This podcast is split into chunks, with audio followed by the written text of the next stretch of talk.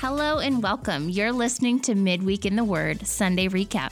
My name's Jennifer Huber, and I'm the Communications Director at Faith Bible. Each week, I'm going to sit down and speak with Pastor Brad about the message we heard on Sunday and a forward look to what we have coming up next week.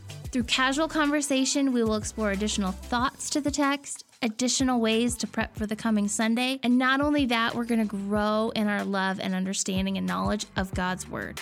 Now, let's jump to the conversation. So, I'm going to throw a different question at you this week. Okay. Are you reading any good books right now?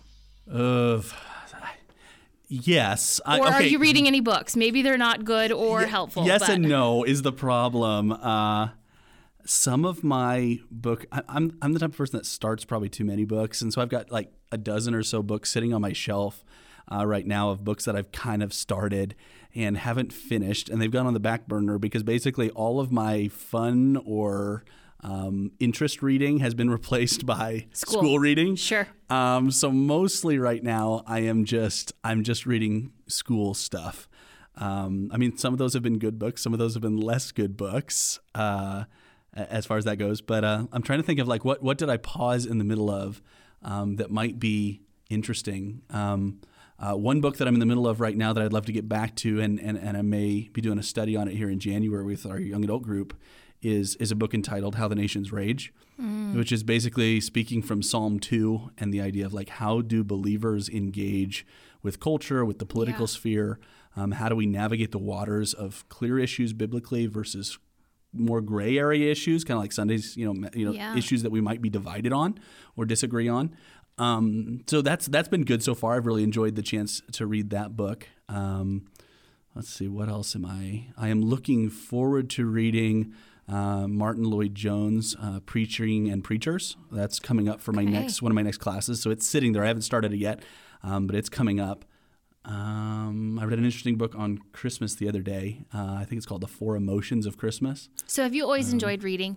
Have you been an avid reader? No, no, No? no, no. I'm, I'm, I'm terrible that way. Like I, I grew up in the in the generation like accelerated reader was a huge thing for me when I was in school and all that. So like trying to get kids to love reading, and so they're forcing Ah. you to read all these books and things. And I found myself going like, I don't enjoy this. So, like if we force them, they'll learn to love to read. Yeah, exactly. And that was kind of my experience. Um, and so I, when I read, I, like 99% of the time, I read nonfiction. I'm reading something and, and it doesn't matter, you know, whether I'm doing, it was, you know, construction related stuff and, and, and things like that when I was in that field. Now it's all ministry related stuff and, you know, spiritual sort of uh, vein of books. I've never read a lot of nonfiction or a fiction, I mean, um, though I've I've got an enjoyment for it. Like I and it's the problem is I'm a really slow reader. Like and so like for me to sit down and read a book is not mentally relaxing. it's like a task to accomplish. Sure, sure. Even if I'm reading fi- you know fiction, my wife, I mean Jenna would sit down and she would read. She would just devour fiction books. Mm-hmm. Like she doesn't get as much opportunity as she used to, Yeah. but she's the kind that would sit down to read. You know, for her growing up in in school, it was the Harry Potter series. Yeah. She would go down to a room with a new book, and it'd be seven o'clock, and it'd be three o'clock in the morning, and she'd realize she'd Yeah. read that whole time. For me, that's like mentally exhausting. That is just like my husband. One of the things I like about taking vacations is I get a fiction book Yes. and I will my goal is to finish it either by the time we get there or on our way back and Philip looks at me and goes, I don't know anything about that that's enjoyable, but I'm glad you do. So I can Bingo. identify with Jenna, but that's good. I always see a lot of books in your office and wonder, you know, do you ever get the time to get through the books? But you've, you've always recommended really good books. So Oh well, I'm glad to hear that. I, thought it would be interesting for our listeners to hear any, some additional reading that you're doing right now. yeah, I, I always like I feel the need to read good books. I, I think mm-hmm. it's one of those things where it's like it's really easy to kind of get into well-worn paths of the way we think and even from a creativity standpoint, you know, reading fiction and hearing how people tell stories and things like that has a Yeah. way of kind of shaping illustrations and how you speak and and just the words you use and, and things like that. And so I, I've always wished I was a quicker reader Sure. so that I could consume a whole lot more than I do um, because I see it as extremely valuable to be reading books consistently. Well, it's great to get a different picture of a topic or a worldview that you hadn't thought of, and Yes. and of course holding that up to the scriptures and and seeing if it rings true and follows what God has designed. But Yes. it's it's good to to stretch that muscle. It is. I, I think it really is. And and there's so much that's good. I mean, there's so much good. I mean, there's a ton of bad literature Yeah, out there. absolutely. Like books, there's a ton of really, really, really bad books as well. But um, there's so much good stuff, you know, especially if you start reading back and start reading, you know, church fathers and some of those, mm-hmm. you know, it can be laborious, but there's something, there's a gravitas to going back and reading somebody during the Reformation or reading somebody, you know, from the Puritan era or things like that. Just going like, we don't think that way now. No, we you don't. You know, and and it jars us kind of out of our mindset and our cultural moment. Yep. And allows us to see something. I I think it's appropriate to get that mm-hmm. light, that window into what's going on for us. Mm-hmm. And it's interesting too because you can pick up on the differences, but you can also pick up on humanity. We're we haven't really changed that much s- Yeah, since yeah. the fall.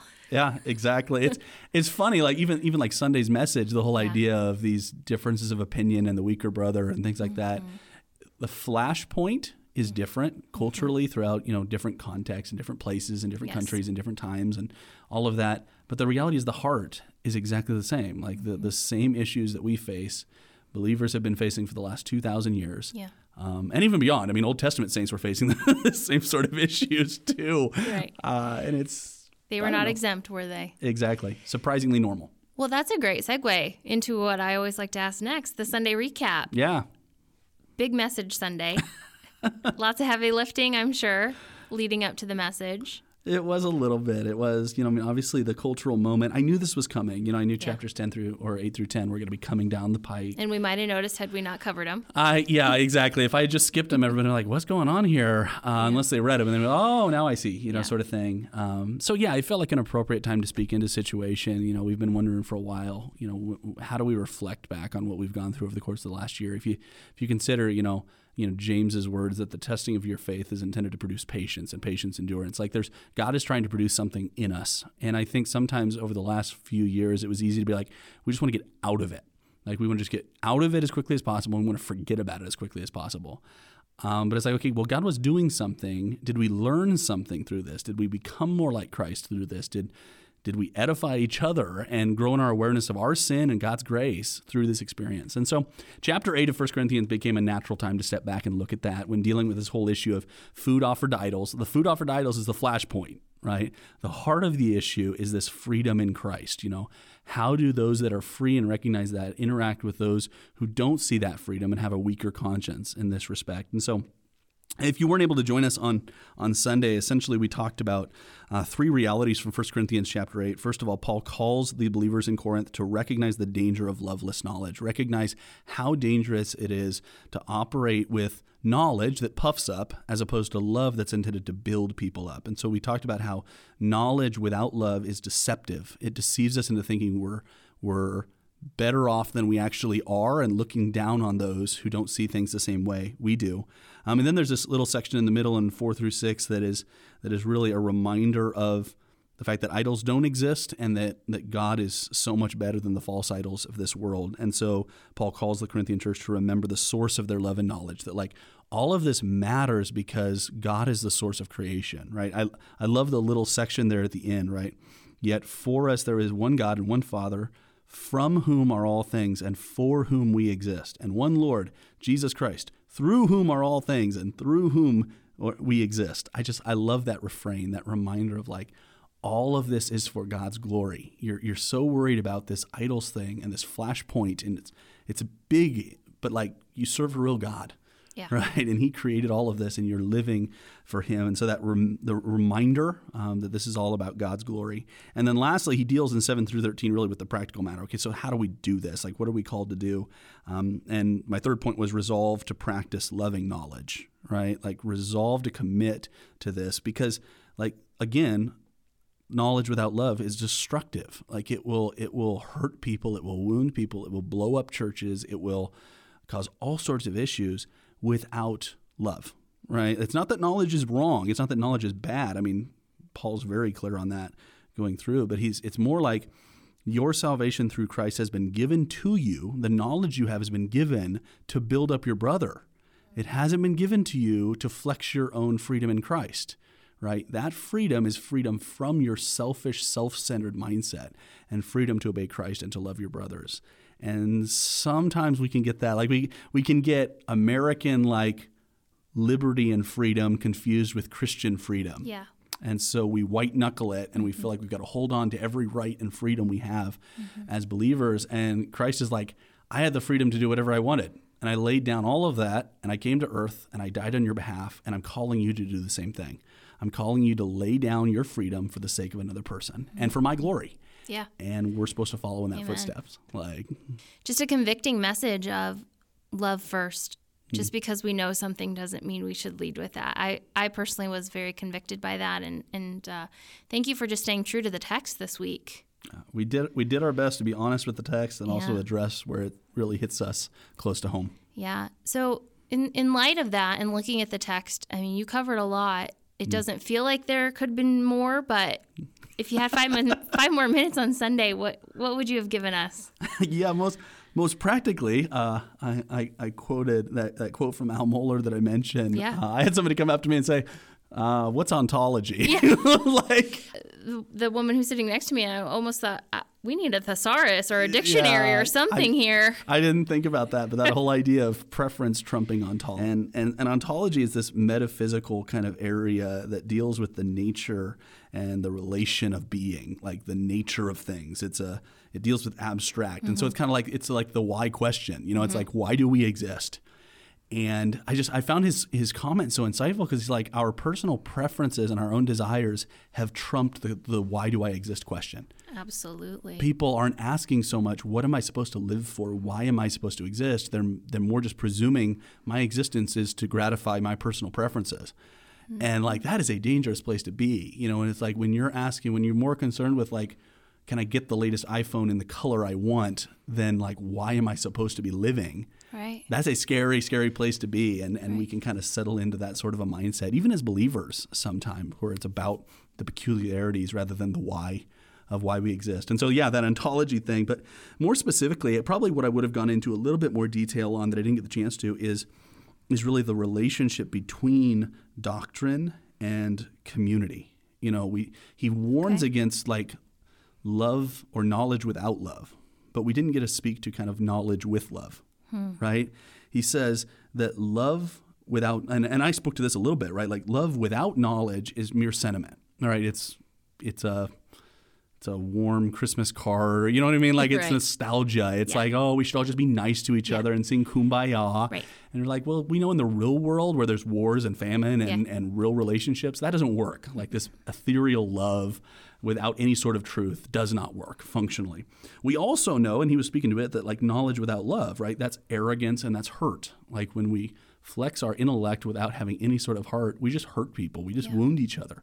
But what we didn't get the chance to talk very much to is like knowledge operating through love results in impact in people's lives, right? Like that's his whole point, right? Knowledge puffs up, love builds up. And we didn't get the chance to talk so much about the positive aspect. Like mm-hmm. it's when we take our biblical knowledge and our instruction and and what we have learned and exercise it through love that people are actually edified. You know, Tom always used to say, and I, I love the quote, like people don't care how much you know until they know how much you care. And that's absolutely true.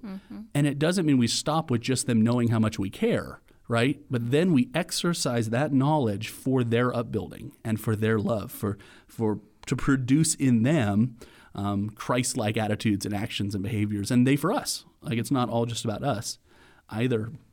It's when these two things, truth and love, doctrine and community, are operating in the same sphere, that people are truly edified. Like when you have truth, knowledge, doctrine operating with clarity and conciseness, espousing the truths of the gospel and redemption with clarity, as well as orthodoxy of community, this sacrificial body love, what you have is a powerful vehicle for evangelism and seeing people come to Christ Yeah. because not only will they see like God, man, Christ response and hear that clearly articulated that they are sinners. Like it's not when we avoid truth, but there is redemption through Christ if they if they turn from and turn from their sin, repent, and return to Christ. But then they see that sort of redemption and that sort of love practiced out in a community.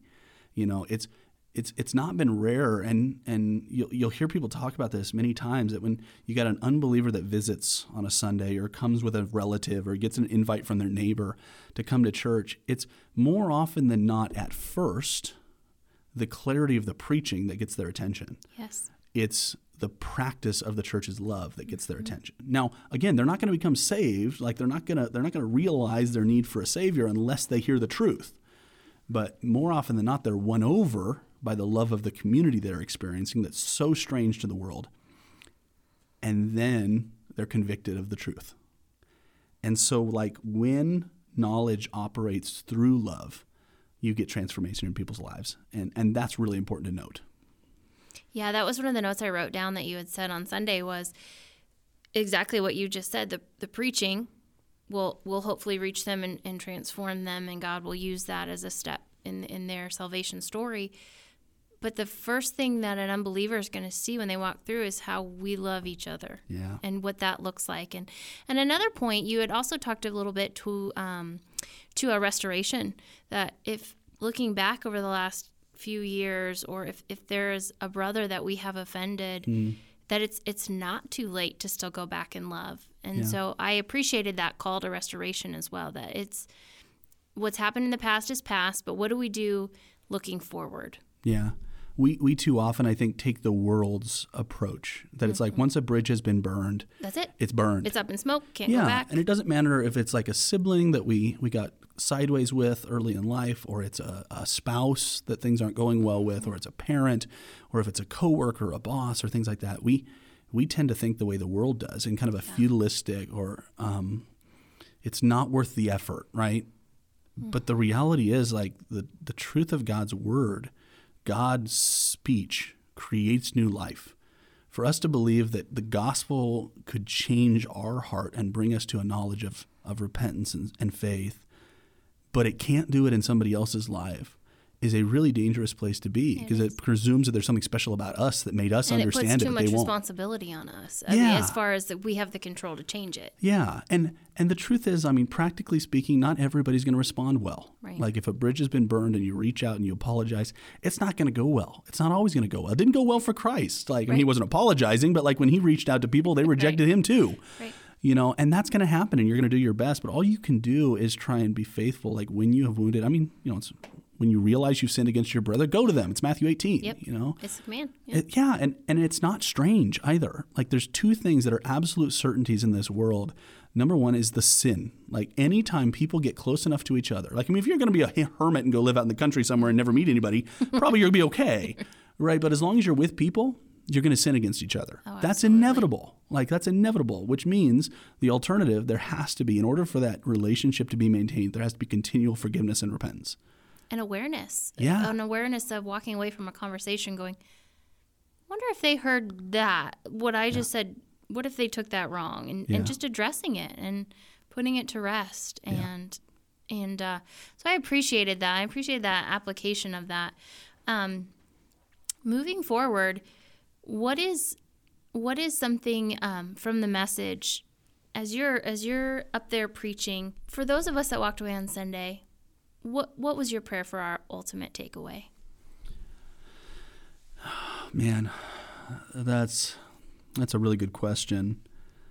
I I would hope that people through this and through the coming messages would learn to view each other and to learn to view their opinions and their convictions and and their personal preferences through the light of love. Like hmm. because and again, I don't mean a squishy you know, kind of world understanding of love, Right. but like that sort of agape, self sacrificing, regardless of whether this person responds correctly. In this moment, to me, mm-hmm. I'm going to choose to do what is best for them, regardless of what they do to me. That's sort of like putting that framework on our decisions and the way we interact with one another.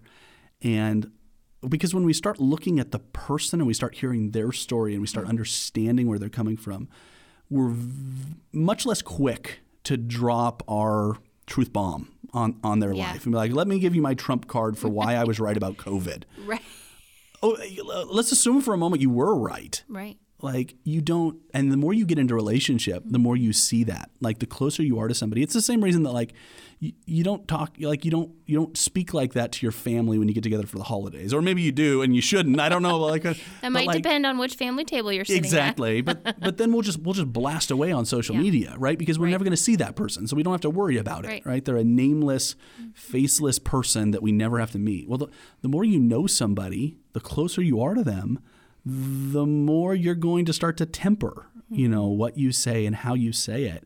And the church is called to be a place where we know each other and we're known by each other.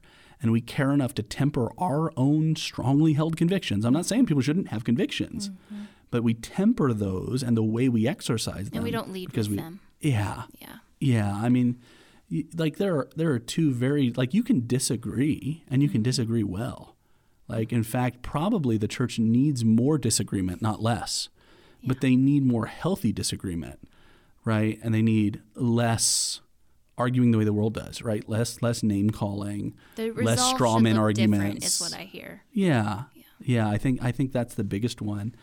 Um, you know, so from, so from like from a practical application standpoint, a few of the things that I would encourage people to just just like practically is like spend some time to identify the hills to die on. Hmm. You know, if everything that every opinion you have is a hill to die on or a reason to leave the church, that's a problem. Like that's not actually a a place of strength. That's not a well. I'm just the most doctrinally discerning person out there. No, no, no, no, no. Mm-hmm. Like that's that's that's a dangerous place to be. Not everything, not all of what we say is fighting words, or yeah. shouldn't be. Yeah. You know, and more often than not, the church has fought and divided over less important things, mm-hmm. not more important things. I mean, I'm not saying let's have the debate. Like if, if somebody starts to question the Trinity, you know, or the hypostatic union, or someone mm-hmm. wants to question substitutionary atonement, okay, let's have that. Those are hills to die on. Whether or not to drink alcohol, like what yeah. you think about COVID, yeah. things like that, unfortunately, have hurt people, and churches have divided over these issues when they aren't hills to die on. Mm-hmm. You know, so I'd encourage people to take some time to consider those hills hills to die on. What I would do. Also, just practically, you know, seek to know and understand your brothers and sisters in Christ. Too often, we're you know we're not quick to listen and slow to speak. We're quick to speak and slow to listen, right? We don't seek to understand people, and we don't know what we would say and what implication that would have for them because we don't know their story mm-hmm. you know, and we don't know what's going on with them. That's, I mean, that's part of the, you know, shameless plug here. That's part of the reason for the small group ministry of the church, right? Yeah. It's somewhere that you can know others, you can be known by them in a real sense. Absolutely. Not in an abstract, oh, well, I, you know, those people sit on the north side of the church and yep. I know their face. I mean, that's I smile good. at them in the hall every Sunday. Yeah, exactly. It's a different, it's a different relationship. Yeah. And, and it's like when, I mean, there's a chance that you're going to offend those people too. And so like, there's still a, the template in place, but like, real brothers and sisters who know you and know what you're weak in. You know, I think that's appropriate for us to consider like, where am I weak? Where am I the weaker brother? We're all the weaker brother in some mm-hmm. area. Absolutely. Right? We all want right. to pit ourselves as the stronger brother in every situation. Well, that's not true. No. Nobody. That's not the way it no. works. And so, like, finding a place where people can speak into you and allow you to be the weaker brother and care for you just like you can care for them um, is really really good. And that's again that's my shameless plug for Faith Life, you know, in the small group ministry of the but church. It's good. I, it's a good reminder. That's again why that ministry exists is to set these things in motion. Yeah. So we can have those relationships and we can go to a brother and we can yeah. love.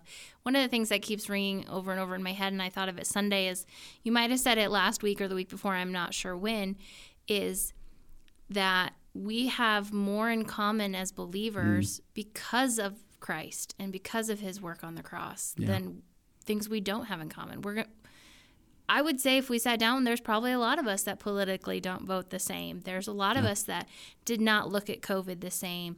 A lot of us that don't look at raising our children the same. But there's so many of these little things that we probably on paper do disagree with. Yep. But fundamentally, we're we're bound together by a greater love in Christ. And so that kept ringing over in my head on Sunday was you're right, we have all these things, but if we can come back to that reminder of as believers, we have we're a family. No matter where you yeah. are, you have a family in Christ. Yeah.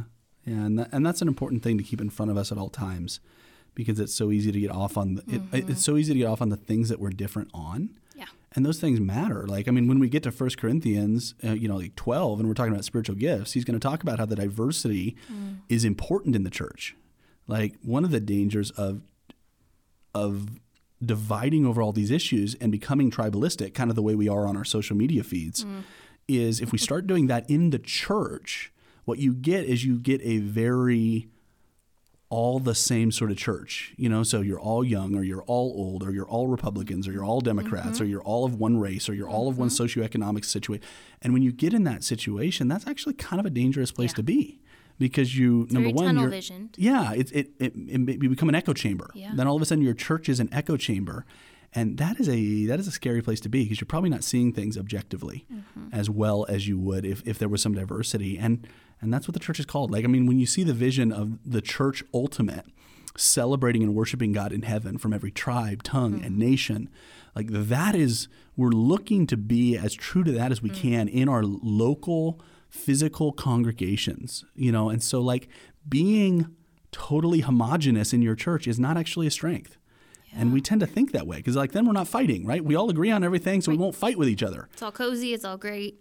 That's not the vision that's casted cast for the church. The the vision that's cast for the church is all sorts of diversity, mm-hmm. but unified behind what really matters.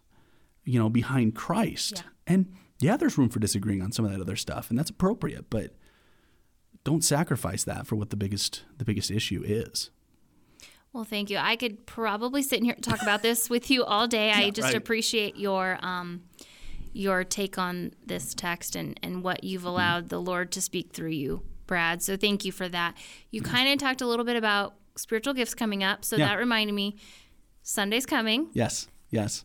Um, I believe we're done in chapter eight. Yes. So go ahead and tell us ways we can get ready for Sunday, some texts we can read. Sounds like you have a big library of books. So is there anything we can come borrow or what can we do to prepare? I, I don't know if I have any books that would be particularly on 1 Corinthians 9. It'd be something to consider. I should I should have considered that ahead of time. yeah, we'll be jumping into 1 Corinthians chapter 9. We got all the way through chapter 8 this last week. We'll be looking at the first 14 verses of chapter 9. We'll cover the rest of it in two weeks here after Thanksgiving as well. Um, but really, what we see here in, in the first 14 verses is Paul gives them a practical, exa- practical example of how he has surrendered his rights for their sake. So he's calling them, the weak, or, you know, the stronger brothers, lay down your rights of getting to eat whatever meat you want, wherever you want it, whenever you want it, around whoever you want it. Uh, he's calling them to stop doing that for the sake of others. And then he says, "Well, you want to know how I've done that for you? Let me let me tell you, not in a boastful, arrogant way, but like a, I did this for your spiritual benefit. And can you see how I I laid down my rights as a strong believer? I laid down my apostleship. I, I didn't approach you in those ways. I approached you in humility. And so he really holds that up as an example. Um, and I love I love the way he says this right at the end of the section in verse twelve. He says, Nevertheless, right, in spite of all of these rights he has, we have not made use of this right, but we endure anything rather than put an obstacle in the way of the gospel of Christ. So he says, So I've put down all of these things that I know from my biblical knowledge I could do, and I have every right to be paid and to have a wife and all these things that he talks about that we'll go through. But he says, I've put all of these things down so that I don't put an obstacle in the way of you understanding the gospel and growing in your knowledge of Christ. And I would encourage us to consider that too. You know, like what things might we be willing to lay down that would remove obstacles for our unbelieving friends and neighbors and coworkers to help see them come to a saving knowledge of the gospel? and, and what would help us promote the gospel to other brothers and sisters in the church? You know, what things could I lay down that would allow me to engage with them better for the sake of the gospel and God's glory? As we're heading that direction too, I would encourage people to consider in their own lives, like as they're engaging with other believers, we tend to miss the sacrifices others are making on our behalf when we always presume we're the stronger brother. Yeah. When we don't recognize where we're weak, we fail to see how other people are um, bearing with our problems as well. And so I'd encourage people try to be thoughtful about that, prayerful about that, looking at your relationships and like what what things are people bearing with me in, and, and can I thank them for that? Yeah, you know, and that's great. celebrate what God has done. I'm looking forward to Sunday's message. Sounds like it's going to be another good convicting text that I'm the, looking forward the to it. Lord has laid out for us. But um, anything else you'd like to to say to that text or to the listeners for the rest of the week? Any encouragement you have? Uh, you know, I don't I don't know that I have anything in particular. You covered everything Uh, extremely well. So I, th- I think we got a good sense for it. So come back good. next week and we'll we'll fill you in on whatever we missed. we'll see how good we did with that forward look, right? There you go. well, thanks again, Brad, for joining us. My pleasure. Thanks for listening to Midweek in the Word Sunday Recap. This is a production of Faith Bible Church in Lincoln, Nebraska. We'll be back next week with a new recap and a forward look to our Sunday sermon. Make sure to like and subscribe to our podcast so you never miss an episode. We leave you with this encouragement out of 1 Corinthians 1 9. God is faithful, by whom you were called into the fellowship of his Son, Jesus Christ our Lord. We'll see you next week as we sit down with Pastor Brad for another episode of Midweek in the Word Sunday Recap.